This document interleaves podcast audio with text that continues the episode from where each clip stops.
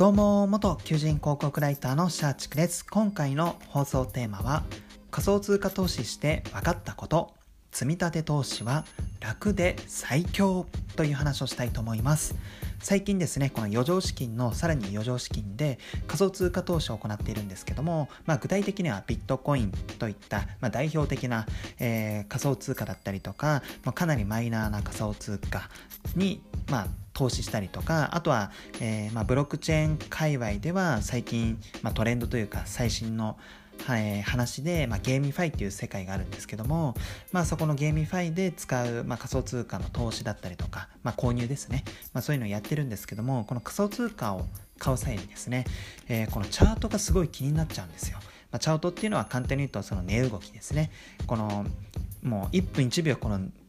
値段が変わってるわけですよ。その1ビットトコインが、まあ、今はすごい下落しましたけど、一時期は600万円台があって、まあ、その600万円台っていうのも、もう、もう何でしょう、1秒もう5分、15分単位で結構な金額で変わるわけですよ。そのまあ、ジグザグに、えー、値段が変わっている状態でして、まあ、それでいかにや、まあ、本来的にはいかに安い時に買って高く売るのかみたいな、そういうところなんですけども、まあ、その買うタイミングでですね、えー、とこの今買って良いのかどうか。なんかこれって今上昇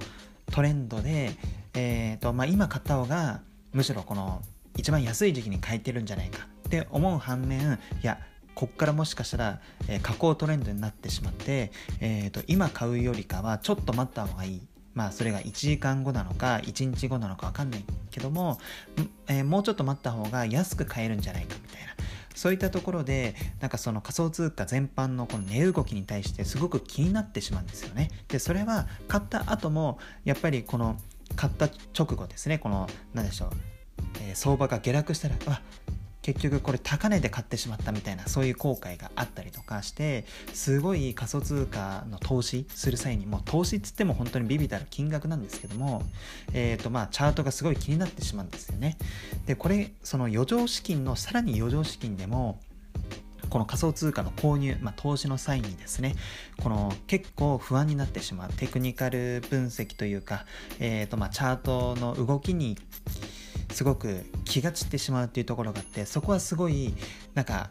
良くない側面だなって改めて思いました。えっ、ー、とこれ余剰の余剰資金でこうなってしまうので、まあ、例えば人によっては何でしょう生活資金の少しを削って投資をする方もいるのかもしれないんですけども仮想通貨やっぱり、まあ、ブームっちゃブームなんで、えーとまあ、あとハイリスクハイリターンっていうのを承知で、まあ、投資するので、まあ、そこで値動きとかですごい不安になってしまうなっていうのが、えーと、改めてこの仮想通貨の投資、まあ、ちょっと時間を、えー、そこに割いてるんですけども、まあ、他の仮想通貨投資している方に比べたらビビたる時間なんですけども自分の中では、まあ、最近はちょっと増えているっていう状態で、まあ、ただその中で不安っていうのも生まれていて、まあ、仮想通貨ってやっぱりハイリスクハイリターンで余剰の余剰資金でもこれ何度も言うんですけども、えー、結構値動きが激しい分ハイリスクハイリターンっていうのも分かっているもののやっぱり気が散ってしまうなっていうのが改めて、えー、学びました。でそれを踏まえるとですね私はその仮想通貨の投資だけではなくて一般 NISA で積み立て投資をやったりとかまあとはその iDeCo とかでも積み立て投資をしていて、えー、まあその積み立て投資がもう改めてめっちゃこの楽だなって思いました。この投資家ではなくて、本当会社員やりながら、副業やりながら仮想通貨の勉強とか投資をやってるような、えー、自分のような人には、やっぱりこの積み立て投資っていうのも、やっぱりおすすめだなっていうふうに個人的には思いましたね。はい。私自身はこの積み立て投資で、えっ、ー、と、